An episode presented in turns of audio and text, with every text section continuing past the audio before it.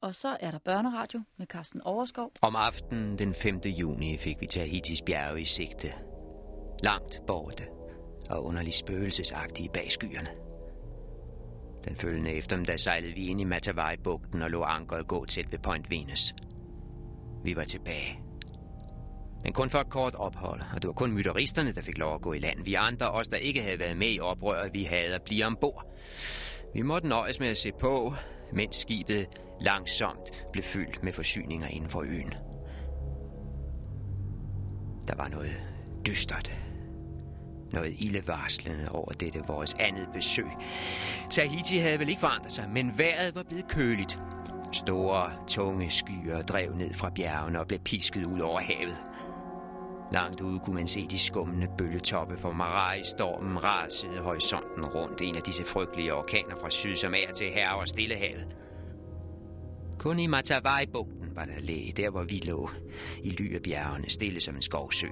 Joller og kanoer arbejdede sig stødt frem og tilbage over den spejlblanke vandflade. Dag for dag blev skibet fyldt op i denne mærkværdige stillhed, samtidig med at elementerne rasede lige rundt om os. Få hundrede meter væk flænsede stormen i palmerne. Lige over hovedet på os flåede orkanen i de sorte uværskyer. Men der, hvor vi lå, var der stille som graven. Der rørte sig ikke en vind. Og sejt og sikkert fik turisterne alt det ombord, de var ude efter. Ferskvand selvfølgelig. Frisk frugt. Søde kartofler. Jams. Alt, hvad de kunne få fat på. Og dyr. Svin i store mængder. Geder, høns, hunde og katte. så garn, tyr og en enkelt ko. Det blev en hel Noras ark efterhånden. De tog også indfødte kvinder ombord. 15-16 stykker, en til hver af mytteristerne. Hvad havde de tænkt sig? Sejle til verdens ende og begynde forfra på menneskeheden?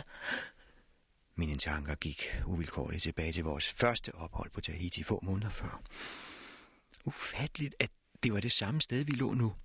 Dengang var vi lettere om hjertet, vi var lykkelige. Tahiti var vores paradis, vores drømmes mål. Og nu? Kun en forsyningsbase, en tilfældig resteplads før næste etape på en uendelig rejse. Tahiti, reduceret til et sted, man bare lægger til før den videre færd ud i intetheden. Men ret skal være ret. Det var ikke Tahiti, der havde forandret sig. Det var os. 25 mand forandret til ukendelighed af det, der var sket i mellemtiden. Mytteriet på Bounty.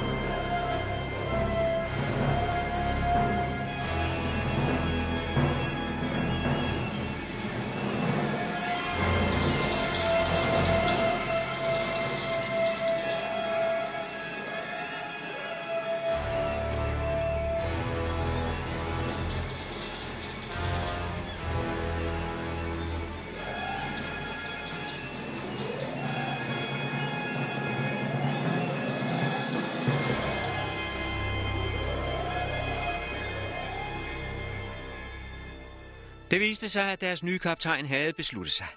Mytteristerne ville sejle til en ø, der hedder Tupuai, og slå sig ned der fast, grundlægge deres egen koloni og håbe, de aldrig blev fundet. Men først skulle vi have friske forsyninger på Tahiti, fordi det var den ø, vi kendte bedst. Der havde vi jo ligget hele vinteren. På det tidspunkt var der gået godt en måned siden mytteriet. Siden den dag Fletcher Christian tog magten på skibet og satte den gamle kaptajn af midt i Stillehavet. Bly hed han, som alle husker. Han fik lov til at ro væk i den store jolle sammen med 18 mand. Men der var ikke plads til alle os, der havde været imod mytteriet. Der var ni tilbage, deriblandt jeg. Ni, som var tvunget til at blive ombord på Bounty og følge med ligegyldigt, hvad oprørerne fandt på. Vores skæbne var linket til deres.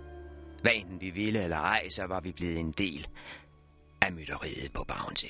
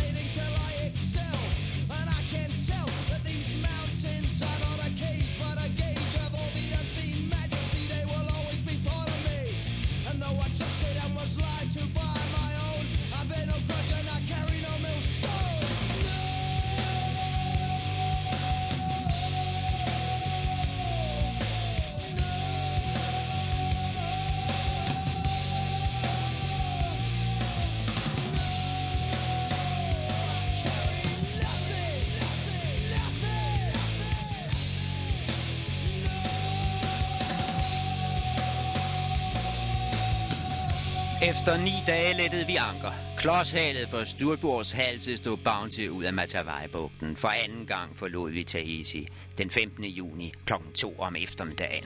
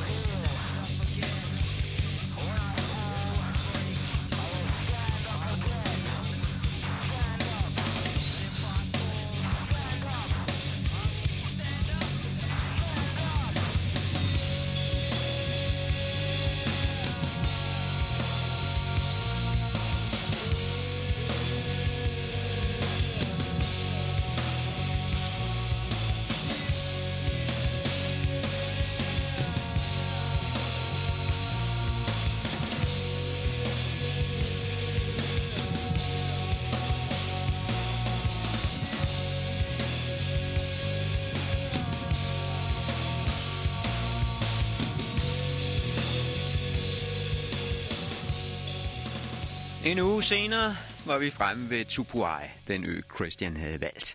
Men hvorfor netop Tupuai? Hvorfor havde Christian besluttet sig for netop den ø? Det tror jeg undrede alle. Altså, det var en velkendt ø, afsat på alle engelske søkort. Kun 6-7 dages sejlads fra Tahiti. Det var et af de allerførste steder, de ville se efter, når flådens eftersøgningsfartøjer kom for at lede efter bounty og fange mytteristerne. Desuden var vi blevet direkte fjendtligt modtaget første gang, vi besøgte øen. De indfødte de havde jo stenet os bort på øh, at prøve at, at få os ud gennem indsejlingen igen. Men måske var det netop den indsejling, der havde fået Christian til at vælge Tupuai. Øen var omgivet af et koralrev hele vejen rundt, så det var umuligt for et skib at lægge til. En gigantisk undervandsforhindring, undtagen et sted. Der var en enkel indsejling gennem revet ind til lagunen men den var så smal, at man kun lige med nød og næppe kunne få et skib som Bounty igennem. Større flådefartøjer, de ville sidde uhjælpeligt fast. Man kunne altså forsvare sig på Tupuai. Det var en helt søfæstning, allerede fra naturens hånd. Måske var det derfor, Christian havde valgt at gå i land der. Netop fordi det havde været så nemt for øens befolkning at jage os væk tre uger før. Jeg skal ikke kunne sige det. Beslutningen var lidt gådefuld. Stillehavet vrimler med øer. Han kunne have valgt en hvilken som helst anden ø, en helt ukendt ø, hvor sandsynligheden for at blive fundet havde været lige nul.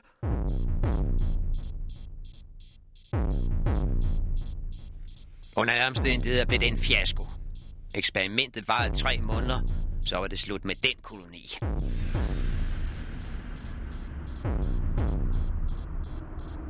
Thank you.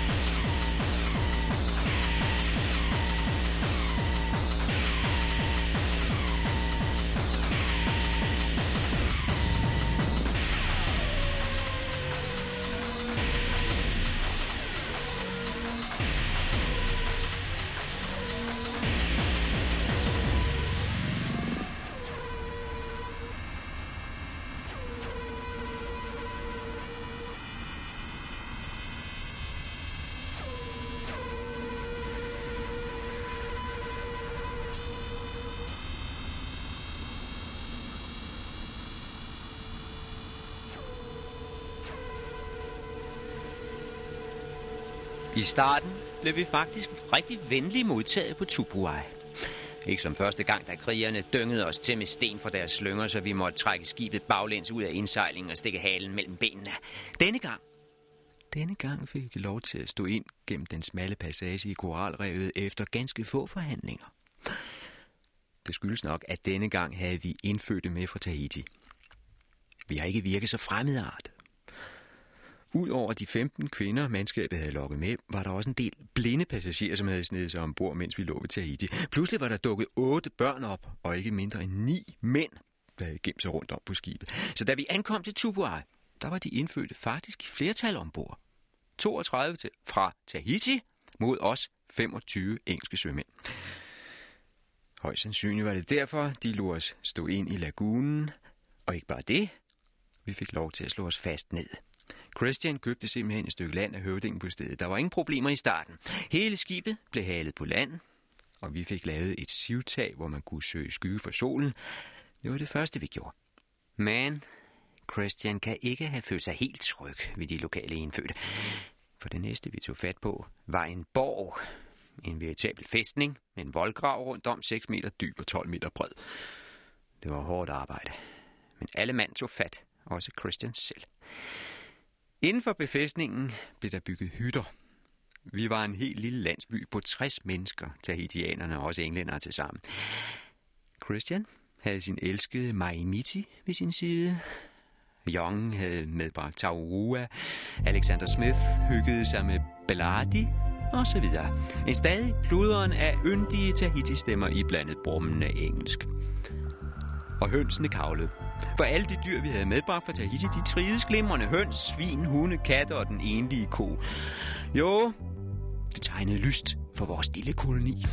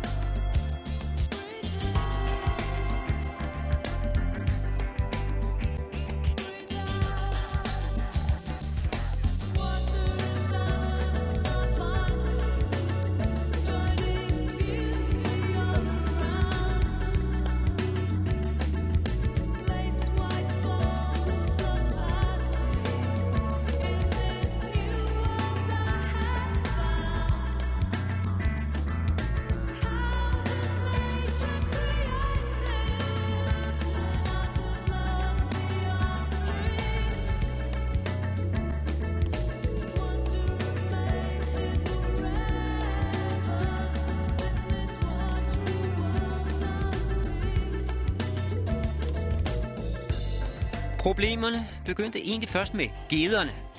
Fra starten der havde vi en aftale med de lokale høvdinger om, at vi kunne have vores geder gående op i højlandet midt på øen. Det var vildt terræn, som ingen alligevel brugte til noget. Selvfølgelig kunne det ikke undgås, at en, en ged i ny og næ forvildede sig ned på de indfødtes marker og gnaskede lidt i sig af afgrøden. Det skal det siges, at folkene på Tupua, de var temmelig hysteriske med deres marker. De lignede nærmest små haver. Så de var rasende, når der kom en af vores geder og rodede lidt op i det. De bad os lige frem gå op og skyde vores geder. Vi havde jo geværerne til det, så det kunne ikke være noget problem, mente det.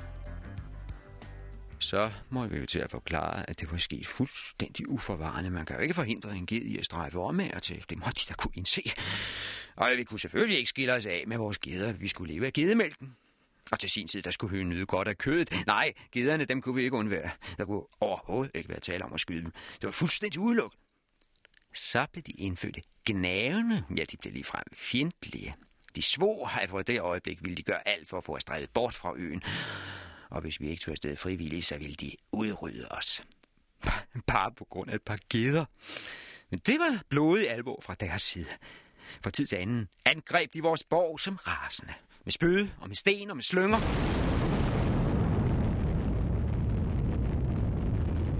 Men heldigvis blev de drevet tilbage hver gang af ilden fra vores 4 punds kanoner.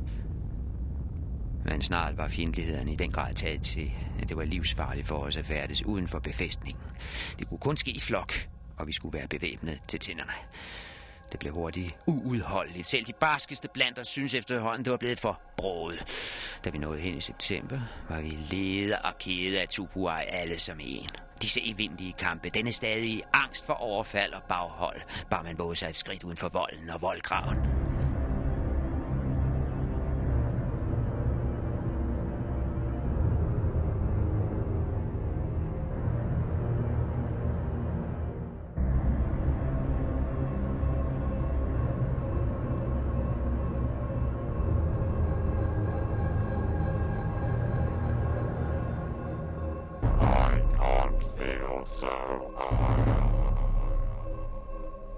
I can't feel so high.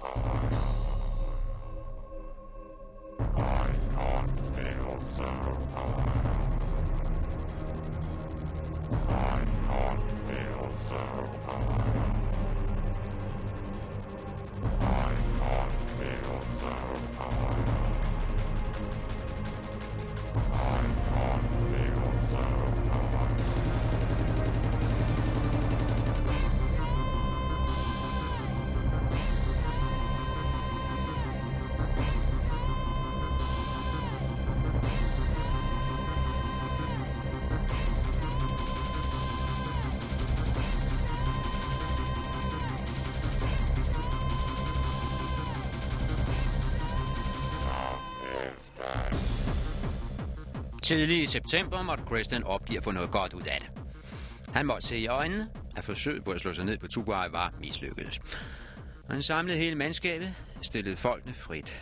Skulle vi forlade Tubuai, og hvad så bagefter? Det var op til dem selv. Eller rettere sagt, os selv. For for første gang blev vi også spurgt. Os, der ikke havde været med til mytteriet. I denne trængte situation blev der ikke skældende med, hvem der var de oprindelige oprørere, så os andre det var allerede længe siden nu. Nu galt det bare om at overleve. I det hele taget virkede det som om Fletcher Christian havde sluppet roret.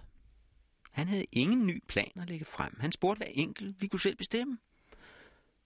Alle var enige om at forlade Tubuai så hurtigt som muligt. Ingen tvivl om det.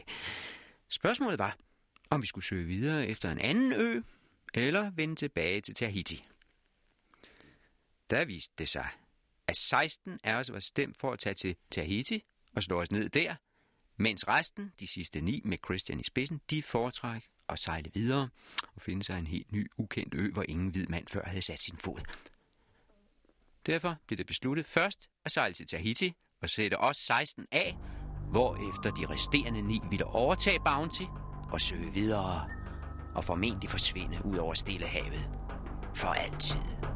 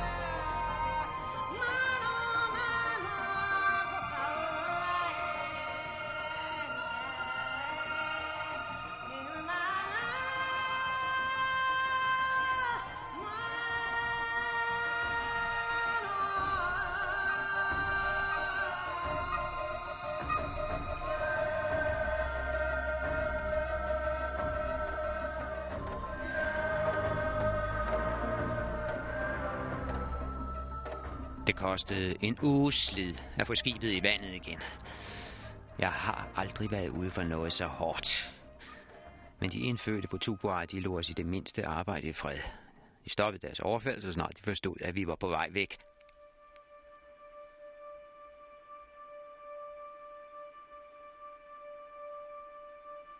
Og endelig fik vi Bounty i søen igen. Fik vand, proviant ombord, fik underslået sejlene, og en tidlig morgen midt i september 1789 kantede vi os ud gennem den smalle sejlrende. Man kunne ligefrem høre korallerne skrabe langs bunden. Vi var sluppet levende fra Tubuai. Den ø havde ikke budt på andet end strid og ulykke. Vi var inderligt glade for at lægge den bag os. Få dage efter lå vi atter i Matavai-bugten. Det var tredje gang, vi havde set Tahiti dukke op inden for 10 måneder. Første gang havde vi været undervejs fra England et år. Havde sejlet kloden rundt for at nå frem. Da vi så Tahiti for første gang, der havde vi følt os meget langt væk hjemmefra. Vi så det som noget fremmedart. En vanvittig smuk ø, men underlig og eksotisk. Nu, tredje gang, var det helt anderledes. Nu var Tahiti blevet vores andet hjem. Ja, mere end det. For mange af folkene var Tahiti det eneste hjem, de havde tilbage. England havde aldrig betydet alverden for dem. Og nu var den sidste tråd til fødelandet bristet. De havde selv afskåret sig en hver vej tilbage, nemlig da de gik med i den værst tænkelige forbrydelse af alle, nemlig opstand mod kaptajnen på et engelsk flådefartøj. Fra det øjeblik, de gjorde sig medskyldige i mytteriet på Bounty, der var de hjemløse i denne verden.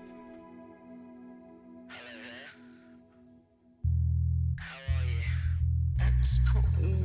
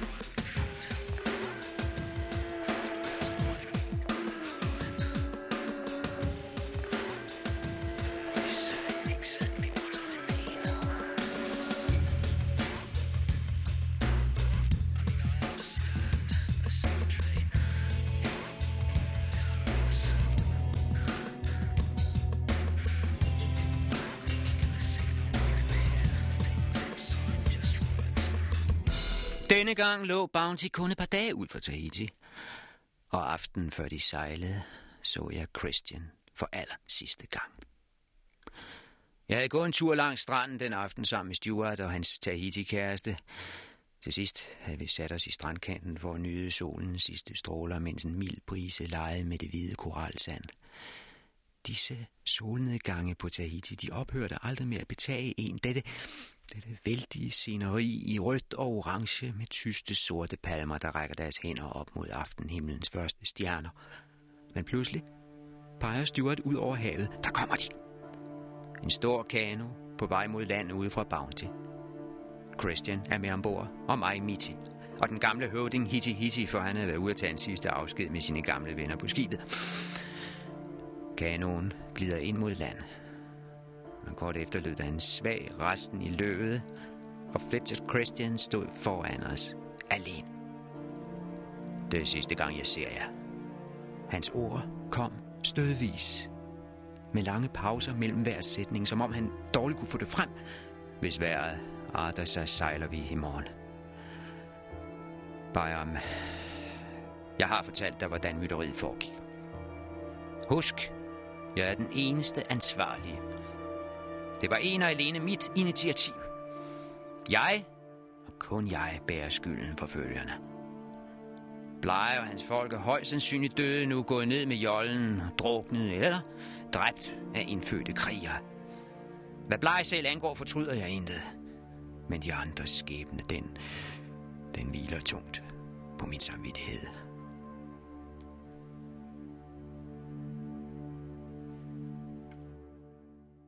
Du kender forløbet, Bayern. Man kan til en vis grad forklare mine handlinger. Måske også undskylde dem. Men det vil aldrig fritage mig for ansvaret. Jeg kan ikke frikendes. Jeg vil for altid være skyldig både i anstiftelse af oprør og i sørøveri i så sandt, som vi stak af med et af hans majestæts skibe. Nu har jeg kun én pligt tilbage i livet. Og det er at hjælpe dem, der har valgt at følge mig så godt jeg kan. Sørge for, at de ikke falder i flodens klør, for det er den visse død. Døden ved hængning. Er der tav han i lang tid. Nattens dybe stillhed blev kun brudt af den svage skvulpen fra bølgerne og et barns råd i det fjerne.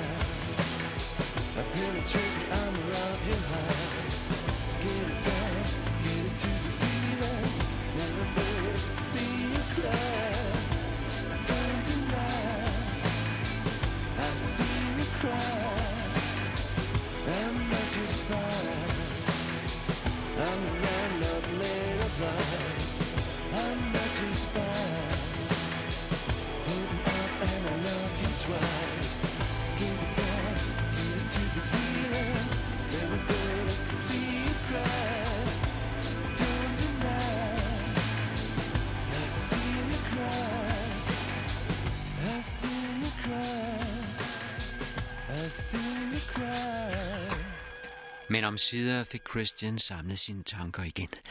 Han fortsatte, før eller siden, vil der anløbe et engelsk overlovsskib her til Tahiti. Det kan ikke undgås. Efter et år eller to vil der være en eftersøgning i gang. Der kan I roligt gå ombord og melde jer hos skibets chef. Ja, der ikke havde noget med mytteriet at gøre. I er jo uskyldige. Der vil ikke ske jer noget. Det bliver straks værre for de syv, der faktisk var med i oprøret og alligevel vælger at blive her på Tahiti. Dem kan jeg ikke hjælpe. De må klare sig selv, når den tid kommer. Så så han mig lige i øjnene. Bayram, du husker vores aftale. Jeg vidste med det samme, hvad han mente. Natten før mytteriet havde jeg lovet ham, at hvis jeg engang nåede hjem til England, ville jeg opsøge hans gamle far i Cumberland og fortælle ham hele sandheden om, hvad der var sket. Og det løfte stod jeg ved. Jeg sprang op og greb Christians hånd. Jeg nikkede, for jeg var alt for bevæget til at sige noget. Så vendte Christian sig om og råbte på mig i mit. Hun har åbenbart stået i krattet og ventet, for sekundet efter kom hendes slanke, hvidklædte skikkelse til syne mellem palmerne. Kanoroerne dukkede også op, og i løbet af få øjeblikke var kanoen atter sat i søen. Tiden var kommet til det endelige farvel. Mai Mitty kom hen og omfavnede mig efter sit folks skik. Hun tog afsked med Stuart på samme måde. Alt sammen uden at sige et ord. Og så sprang hun i kanoen. Nu var det Christians tur. Han trykkede vores hænder for sidste gang. Gud velsigne jer begge. Stuart og jeg blev stående længe på bredden og så efter kanoen, mens den forsvandt i natten. Og næste morgen ved daggry, da jeg vågnede og gik ned til havet for at få dagens første bad, ja, der stod Bounty allerede nordpå med alle sejl sat for en lidt østlig brise.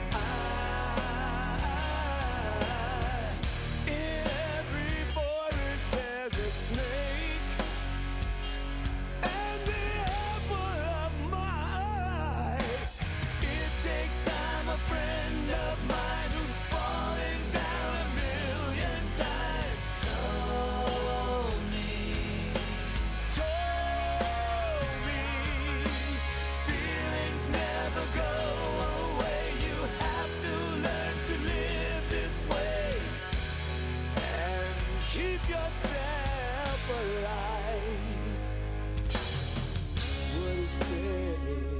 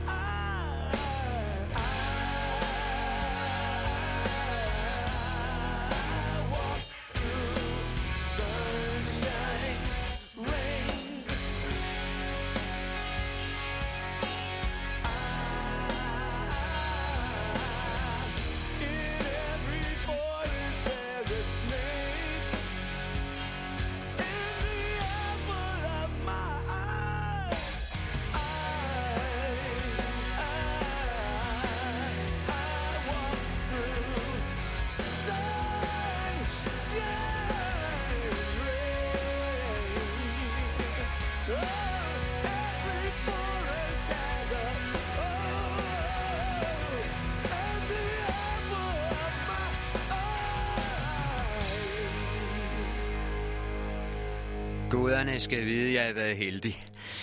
Jeg havde al mulig grund til at takke skæbnen. Jeg kunne ånde op. Jeg var sluppet bort fra Bounty. Sluppet bort fra en uvis fremtid blandt forbrydere. Og jeg havde til med den lykke at bo hos min gamle ven, høvding Hiti Hiti på Tahiti. Hvad mere kunne jeg forlange? Alligevel var jeg ikke lykkelig. Ikke i den første tid. Hele den første uge efter skibet var sejlet, der blev jeg martret ved tanken om de mænd derude. Både, både Bly og Christian, som hver for sig gik en frygtelig skæbne i møde. Blot på grund af et øjebliks blind forbedrelse.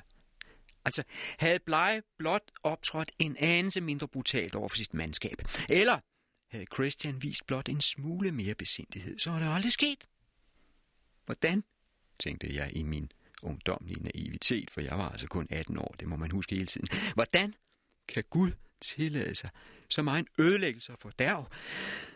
Ham, der ellers skulle være så almægtig og god. Jeg forstod ikke, at menneskers lod skulle være så urimelig. Aller værst var det at tænke på alle de andre, alle de menige sømænd, der var revet med i dette drama. De fleste af dem troskyldige, enfoldige fyre, som ikke fattede, hvad de gik ind til den morgen, Christian tog magten. Det kom så vidt med mig, at jeg dårligt kunne sove om natten. Så ond, synes jeg, verden var. Og det var grunden til, at jeg var så tidligt ude ved stranden den morgen. Det var en halsnis dage efter Bountys afrejse, og jeg kunne som sagt ikke sove, så jeg havde begivet mig ud på en længere gåtur langs strandbredden. Mit mål for disse hvileløse ture, det var altid det samme. Helt ude ved enden af pynten ligger der en af de yndigste små bugter, man kan tænke sig. Den bedst mulige havn på øen. Et yndet anløbssted for kanoer, når de skal lægge ind for at overnatte. Vandet er altid roligt her. Usædvanligt klart.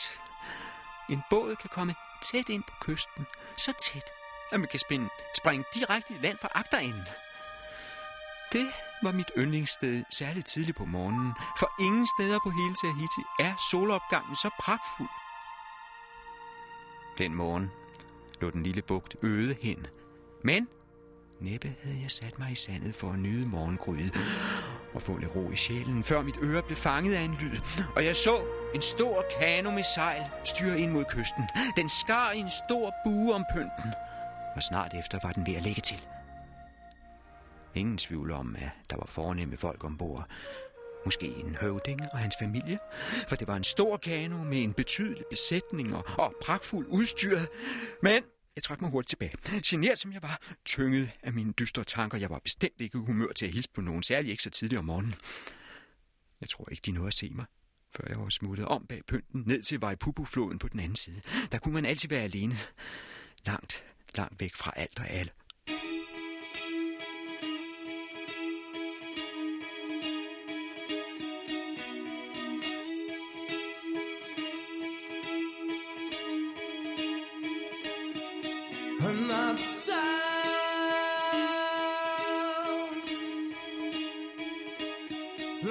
Should have been there.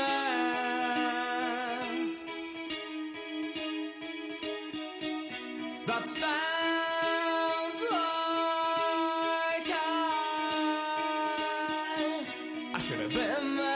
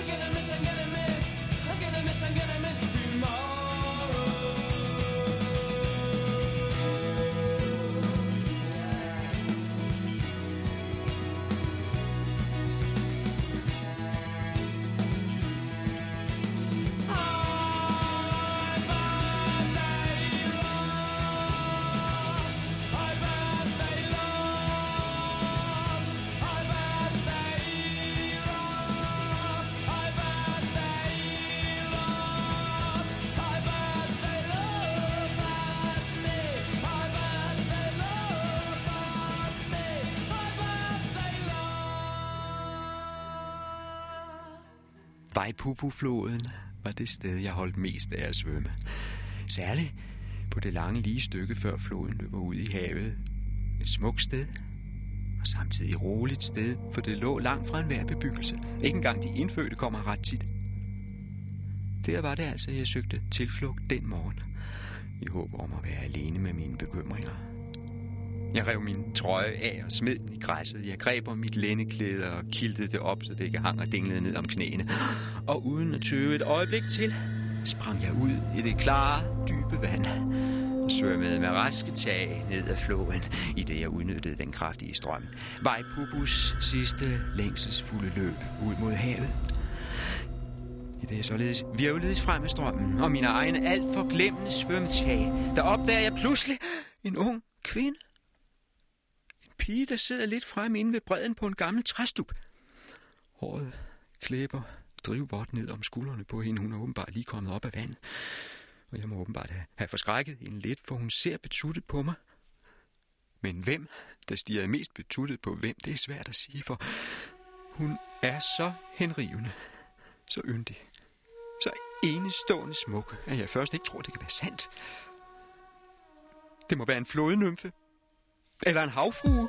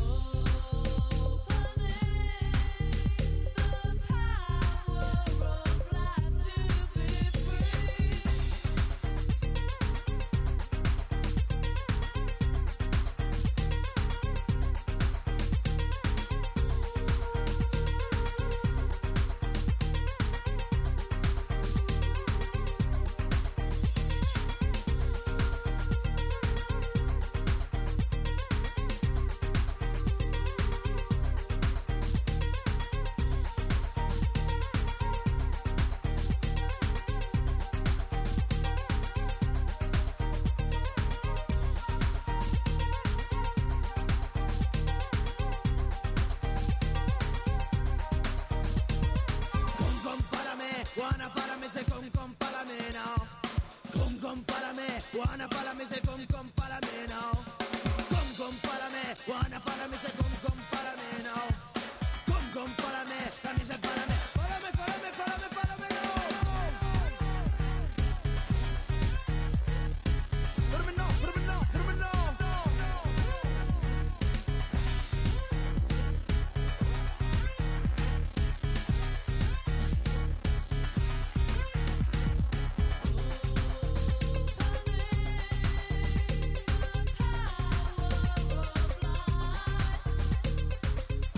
Men straks efter genkendte jeg hende. Det var jo Tehani. Den unge pige, jeg havde set danse for længe siden en nat på Tetiaroa. En nat, jeg tidligere har beskrevet i alle detaljer, det skal jeg ikke gentage her. Men her i denne årlemorgen, der var hun ikke det mindste bange eller sky, blot en smule forbløffet over min pludselige synkomst ude i floden. Hun havde intet at frygte, den pige. Til Hani var jeg høvdingeslægt, det vidste jeg. Og i hendes stilling, der kunne man ikke rammes af noget ondt på hele Tahiti. Hverken ved dag eller ved nat. Hverken alene eller sammen med andre. En rå bemærkning til den pige, og den arme sønder ville straks blive slået ned. En enkelt krænkende handling, blot antydning af et overgreb mod Tahani, og det ville betyde krig. Så jeg stoppede op midt ude i strømmen og fik fremstammet, Gid du må leve godt og længe. Det var den sædvanlige indfødte hilsen. Du også, svarede hun med et stort smil. Og jeg ved godt, hvem du er. Du er Hitti Hittis ven. Du er Bayam. Øh, øh, det er rigtigt, fik jeg sagt. Men jeg skulle finde på noget mere end fart. Det ville være synd, hvis samtalen stoppede her. Øh, øh, jeg ved også, hvem du er. Jeg har selv set dig danse på Tetiaroa. Der lå hun, så det klukkede. Gjorde du? Hvordan var det? Kunne du lide det? Jeg må tilstå, at i det øjeblik havde jeg glemt alt om mytteriet på Bounty.